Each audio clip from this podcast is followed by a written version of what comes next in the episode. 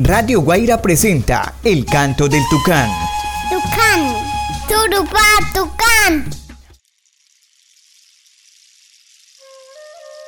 Cada noche el tucán sale a cantar para anunciarle al resto de los animales de la selva lo que en el próximo día traerá. El tucán prepara la selva para que ésta pueda enfrentarse al nuevo día. Les damos la bienvenida a nuestro propio Canto del Tucán, un programa creado por la organización Sinergias y diversos colaboradores con la intención de llevar la información sobre la salud, el buen vivir y la pandemia a la Amazonía colombiana. Hoy el canto vuelve a sonar. En su segunda temporada, el Tucán viaja por distintos territorios para conocer y difundir las vivencias de las comunidades durante el último año. El canto del Tucán recoge los retos y aprendizajes vividos a través de los rincones amazónicos y los comparte resaltando las historias de sabiduría, resiliencia y solidaridad que nos dan a todos la fuerza para enfrentar un nuevo día. Bienvenidos y bienvenidas a la segunda temporada del Canto del Tucán, aprendiendo de las experiencias de la selva amazónica. Hoy estamos volando desde Putumayo. La verdad es que yo le digo que el COVID tal vez sí existe, porque se han muerto varios señores, pero yo personas, pero yo te digo una cosa, que son, se han fallecido porque tienen unos, unas enfermedades que han tenido ya un historial de enfermedades. Todavía se, sigue ese, ese virus, todavía. Y toca, pues a los que no le han dado, pues le está dando, porque ahorita se da de cuenta uno, porque ese virus es duro, la verdad. Que de pronto hay gente que el que no le ha dado piensa que es mentira, pero, pero sí de verdad, ese, ese virus sí existe. Y lo está dando, pues a pesar de todo de lo que estamos pasando, ¿no? No, en este momento yo no tengo ninguna duda. Yo soy consciente de lo que está sucediendo a nivel mundial y también sobre todo aquí en lo local, en donde estamos. Pero de todas maneras se siembran muchas dudas porque es que el medio periodístico y de pronto la información radial en el periódico, todas estas cosas, alertan mucho a la comunidad y entonces resulta mucho comentario y tergiversan la noticia o tergiversan los diferentes conceptos de la gente que sí sabe de esto. De la parte de COVID aquí, tanto a nivel pues, nacional como la parte regional, pienso que pues, está en este caso para el municipio de Mocoa y, y los demás municipios, eh, Villagarzón, entre otros, pues se han elevado los índices de, de contagio. Eh, está pues en un nivel como de, de alerta en cuanto al, al, aumento de los casos.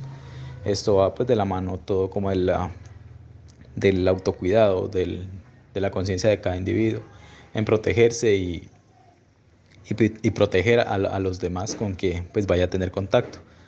Entonces pienso que pues se debe tener mucho cuidado en cuanto a la evitar el, el, las aglomeraciones eh, y demás focos que puedan ser eh, iniciales para, para, la propagación de, del coronavirus y evitar que sigan aumentando estos casos en, el, en cuanto a la región o al municipio.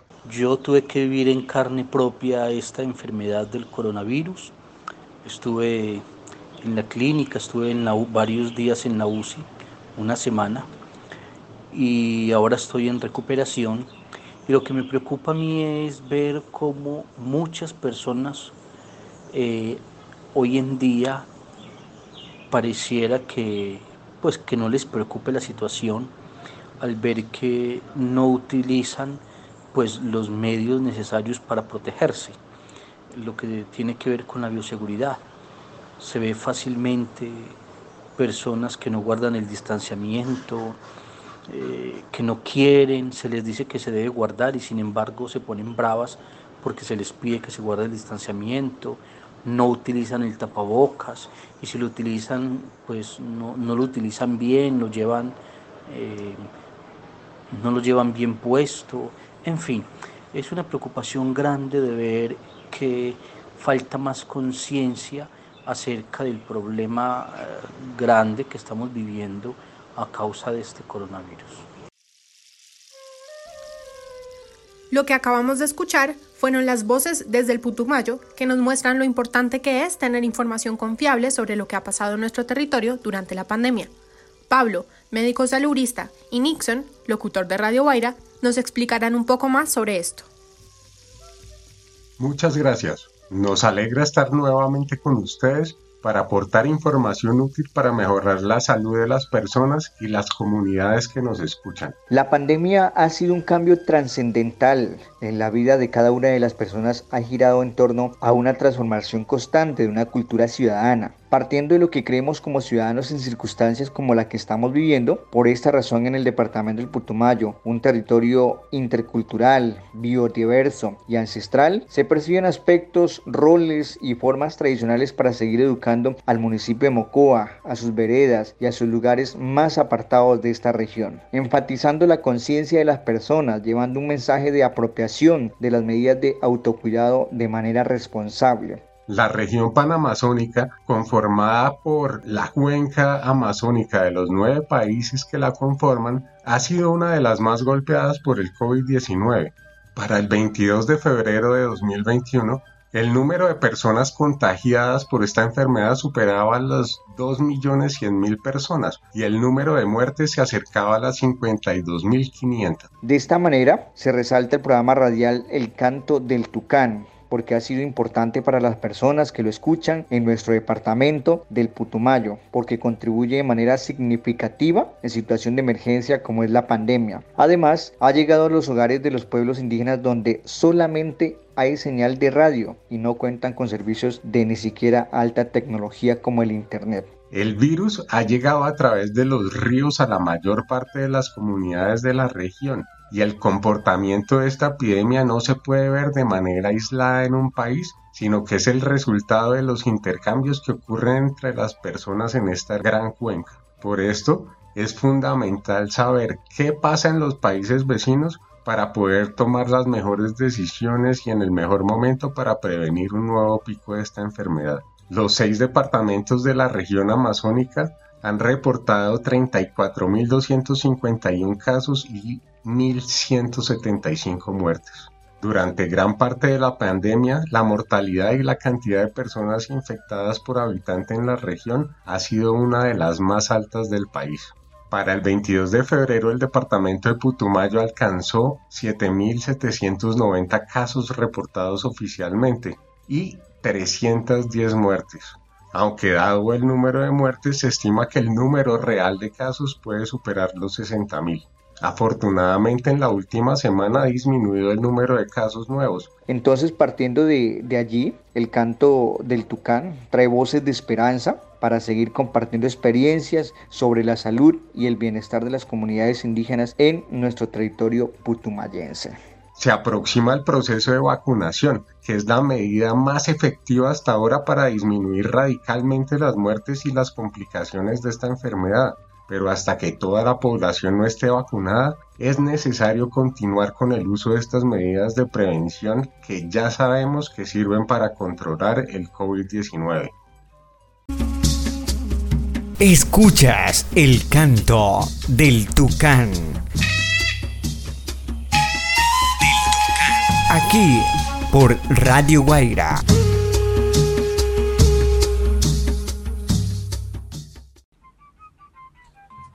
Ahora que sabemos cómo está la situación en nuestro departamento, le pedimos a Camila, médica con experiencia manejando la COVID-19 en la Amazonía, que nos cuente qué hemos aprendido de todo este año de pandemia.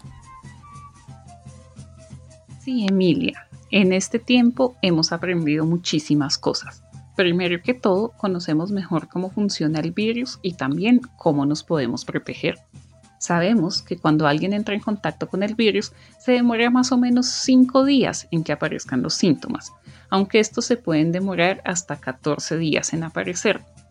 La mayoría de personas se mejoran con cuidados en casa. Solo algunos se pueden complicar y necesitar atención médica. Ah, ya, creo que entiendo. O sea que si yo el fin de semana me veo con un amigo que está contagiado, seguramente empezaré a tener síntomas más o menos el próximo jueves, ¿cierto?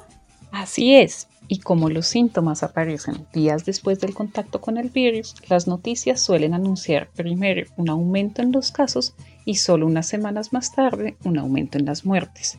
Por ejemplo, en la época de Navidad en todo el país hubo muchas reuniones familiares. Llevábamos un año sin vernos y queríamos estar con nuestras familias.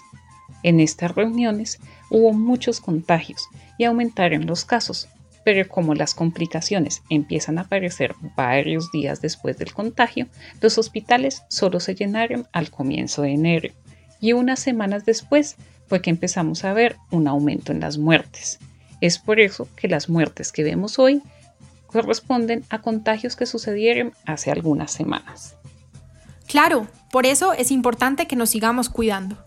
Camila, ¿nos puedes recordar cuáles son las formas de contagio? Y de toda esa experiencia que hemos tenido, ¿cómo podemos seguir con nuestras vidas de forma biosegura? Claro, gracias a la investigación y la experiencia hemos aprendido este año desde la ciencia que este virus se transmite por gotitas, incluso por aerosoles que flotan en el aire. Una persona infectada los produce cuando tose, estornuda, habla o canta. Estas goticas contienen el virus y al entrar en contacto con nuestra boca, nariz y ojos, el virus entra al cuerpo y nos contagia. Es por eso que debemos continuar con el uso del tapabocas. Este nos protege la boca y nariz, que son la principal puerta de entrada y salida del virus. Por otro lado, al protegernos con el tapabocas nosotros, también protegemos a los demás, ya que no les podemos transmitir la enfermedad. Además del tapabocas, existen muchas estrategias tradicionales complementarias para prevenir el contagio. Tenemos varios invitados que nos van a hablar de ellas y de cómo las han implementado en sus comunidades. Bueno, los retos que se vienen adelante creo que mm, es seguir cuidándose, ¿no? Cuidando bastante, eh, cuidar a nuestro entorno, y de acuerdo a eso, pues continuarán nuestras vidas, continuarán nuestros proyectos de vida, continúan eh, también los trabajos eh, municipales, en el caso nuestro, pues dentro del resguardo, hace poco se celebró el Boxnate, nuestro día grande, una fecha importante eh, por tradición que se celebra cada año, pero que no impidió de alguna forma, pues así sea virtualmente, eh, se lo realizó, eh, seguramente en algunas veredas lo realizaron, en todo el Valle de Simundoy, ¿no? Entonces creo que las dinámicas se van dando de acuerdo pues al, contexto y de acuerdo a las orientaciones que el mismo Estado y todos los que pues tienen que ver, ¿no? Mm, en estas orientaciones pues dan sus, sus puntos de vista y también su ayuda creo que mm, en estos momentos em, también eh, en los espacios sagrados donde se practica la medicina tradicional también pues hicieron una pequeña pausa porque sabemos que eh, visitan muchos turistas, ¿no? Y ellos venían precisamente de muy lejos a hacerse las diferentes curaciones con em, nuestros eh, taitas, con los médicos y también pues em, hubo una pausa para poder también, ¿no? Dejar que las personas eh, tuvieran esta precaución. De todas maneras es importante la prevención, no confiarse demasiado porque pues maneras sabemos que es un virus y este virus pues es muy desconocido, eh, todavía es muy desconocido para la humanidad, pero entonces eh, se trató de cumplir con todas las normas de, de bioseguridad. Claro, Iván. Les cuento que Ivana Graham hoy es indígena del pueblo Kamsa del Valle del Sibundoy. Como mencionaba Iván, una de las mejores estrategias para prevenir los contagios es evitar las aglomeraciones, pues sabemos que donde hay mucha gente reunida aumenta el riesgo de contagio.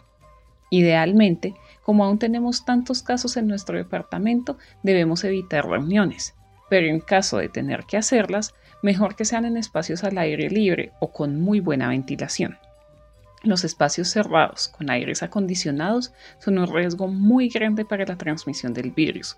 En cambio, espacios amplios como las malocas y casetas comunitarias por lo general tienen buena ventilación y permiten que las personas estén más distanciadas.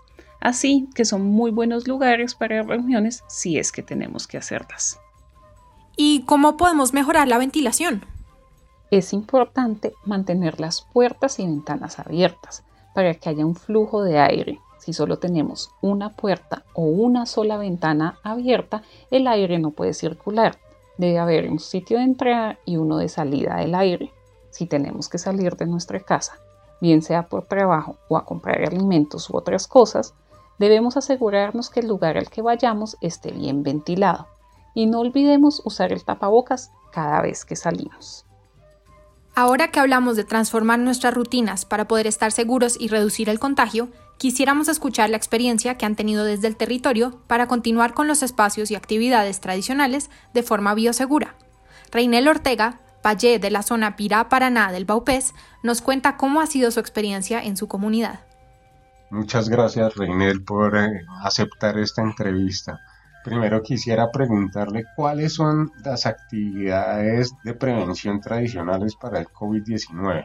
Y COVID-19 para prevención, así las comunidades, entre las familias, de los padres, el amigo, todo eso, para controlar, no hay para invitaciones de los fiestas y para controlar con prevención con desde calaña calaña, con energía de cuerpo, con calayurú, con amambiar y tabaco. Esta para hacer para no te vaya a caer esa enfermedad eh, para proteger a la persona.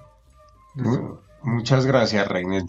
Y la otra pregunta que quisiera hacerles, ¿cómo podemos garantizar o cómo pueden garantizar las comunidades la continuación de las actividades tradicionales, los rituales, de una manera segura en esta época? Esa época para, para iniciar para tirar, para proteger, para que no afecta más ese de COVID donde son otras enfermedades y para proteger para tradicionales que cuidan bien, que está pendiente o para prevención, para curar con breo, con caraña, con calayurú, con tabaco, todas cosas para que no te vaya a entrar eso, para cumplir el calendario ecológico, cultural, calendario ecológico que trae por época, trabajo de las enfermedades, ¿sí? Ellos que está pendiente para curación, para prevenir de niños a jóvenes, de señores de mayor edad, de todo, etcétera, etcétera.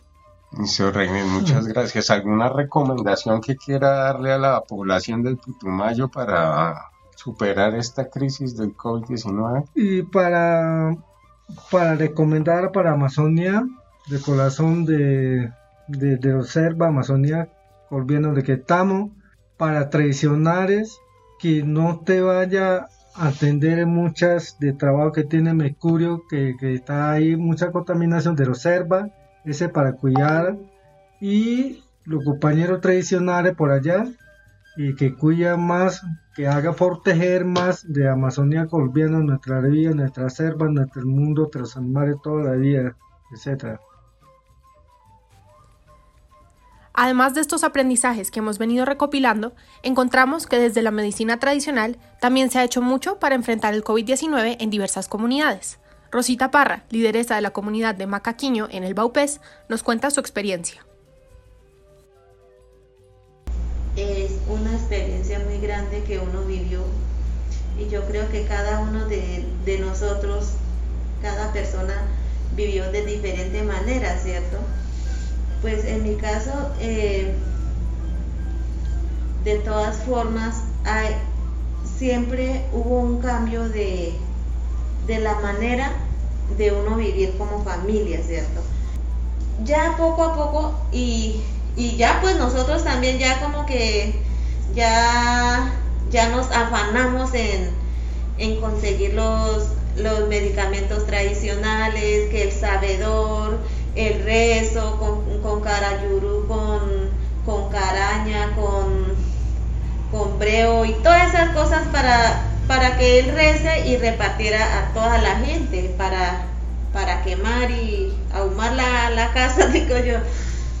Entonces ya como que nos, nos comenzamos a, a pellizcarnos nosotros también de qué manera, o sea, de qué forma, de qué manera nosotros íbamos a prevenir esa, esa enfermedad, ¿cierto? Y pues bueno, gracias a, a, los sabedores, como siempre lo hemos dicho, un sabedor no es aquel que sabe una sola cosa o, o un sabedor no es aquel que que una sola persona va a saber todo, ¿cierto? Porque de igual manera hay diferentes clases de sabedores. Uno pueda que sea bueno para los restos, otro para las plantas medicinales, otro para, para los restos de parto, así muchas cositas. Entonces como esos sabedores eh, comenzaron a, a buscar, a emplear lo que ellos saben, lo que ellos saben más que todo don Rafael, eh, nos repartió rezo, nos, partió, nos repartió esto, medicina tradicional, igual que el hermano este, Raúl, eh, y otros de pronto los que saben más, curaron a las familias, ¿cierto? No tan comunitarios, sino más familiar. Pero nunca, nunca nos reuníamos. Eh, más bien estábamos eh, eh, cada familia en su hogar, en su hogar haciendo sus actividades diarias y, y, ojalá, que sea un año de mucha reflexión, muchísima reflexión. Ojalá que, que muchos o muchas familias hayan, hayan reflexionado lo que vivimos, lo que vivíamos anteriormente, lo que vivimos durante la pandemia y lo que se va a vivir ahora cuando ya, ya llegaron las vacunas.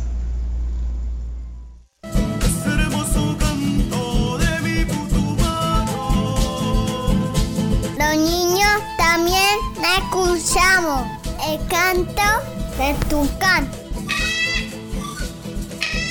Aquí en Radio Guaira.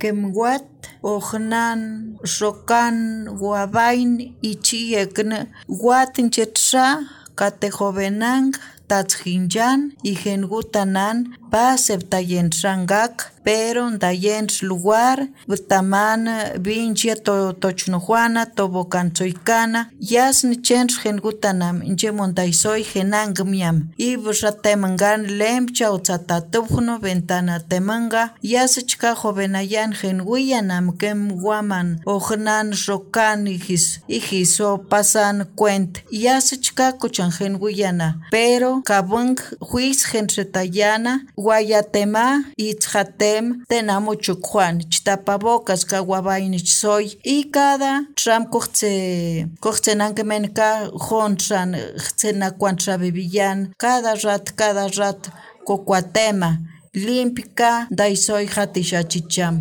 asichkan kachibungbe mama ibungbe taita buchan jueye jabwach kem shokanam ichkan doin que muchacho bomananka aslpay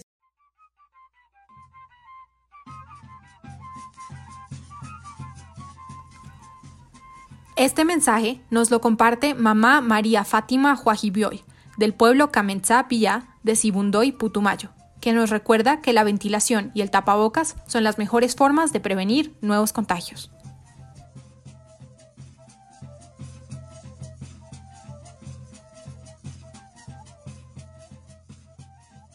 Si bien la epidemia de COVID-19 ha sido un momento de incertidumbre, desesperanza y malestar, tanto físico como emocional para todos y todas, este año también nos ha traído cosas positivas. En este momento queremos cosechar experiencias, una sección en la que recopilaremos las cosas buenas que han surgido de esta pandemia para resaltar esos aprendizajes que nos han ayudado a volver a estar unidos, a cuidarnos, a pensar en comunidad y a tejer redes de apoyo. También es una invitación a no perder la esperanza, a seguir cosechando aprendizajes, continuar resistiendo y construyendo conjuntamente. Hoy cosecharemos la experiencia de Iván, quien nos comparte las historias de la Guardia Indígena y el trueque en la vereda de San Javier. Eh, se, se, vivió muchas experiencias bonitas, nacieron proyectos eh, muy bonitos. En este caso quiero pues destacar también a la Guardia Indígena, a quienes pues en medio de la pandemia sabíamos que sabíamos que mm, necesitábamos resguardar nuestro territorio y ellos independientemente de la situación, de las dificultades, se arriesgaron y también dieron su granodito de arena. Eso fue algo muy importante en nuestro territorio. Y también nacieron a raíz de eso otras alternativas de poder ayudarnos de unos entre otros a través, a través del trueque, ¿no? Por allá mm, a don Jaime, segundo Jaime Mutumbajoy, por allá en la vereda San Javier también venía con eh, las, eh, los productos tradicionales, ¿no? Haciendo su trueque. Eh, por ejemplo, él tenía, tenía la selga, tenía la cuna, el barbacuano, el frijol tranca, el maíz y seguramente por acá en el pueblo eh, habían otros que tenían pues los productos de la canasta familiar, ¿no? Como es la sal, el arroz, el aceite, pero no tenían eh, las verduras. Eh, a raíz de eso, pues don Segundo Jaime Mutumbajoy y también con la guardia salieron a las calles a hacer este trueque. Pues si a usted le hacía falta algo, pues yo le puedo cambiar. Esto pues nació en, esto, en estos momentos de, de crisis, ¿no? Y seguramente eh, por ahí nacieron otras propuestas que fueron eh, valederas, em, donde el espíritu humano pues también sale ¿no? a, dar su aporte y de alguna forma pues saber que había familias que estaban muy mal y, y sabíamos que si esperábamos al Estado o alguna institución que arregle esta situación iba a ser muy difícil. Entonces desde ahí nace como ese corazón humano, ¿no? ese corazón humanitario y esto pues ha sido eh, de gran importancia para destacar durante este tiempo de, la pandemia. Bien, y así hemos llegado al final de este primer episodio de esta nueva temporada de El Canto del Tucán. Agradecemos a Iván Agreda Jamioy, indígena del pueblo Camenzá del Sibundoy, y Reinel Ortega, Valle del Baupés, por contarnos su experiencia y sus aprendizajes. A mamá María Fátima Huajibioy, del pueblo Camenzá Villá, de Sibundoy, Putumayo, por su mensaje en Camenzá. También agradecemos a la organización Internews, Radio Guaira y OSIP por su apoyo en la elaboración de este episodio. Acompáñenos a seguir volando por la Amazonía colombiana, todos los miércoles al mediodía. Repetiremos los episodios los sábados a las 7 de la mañana por Radio Guaira.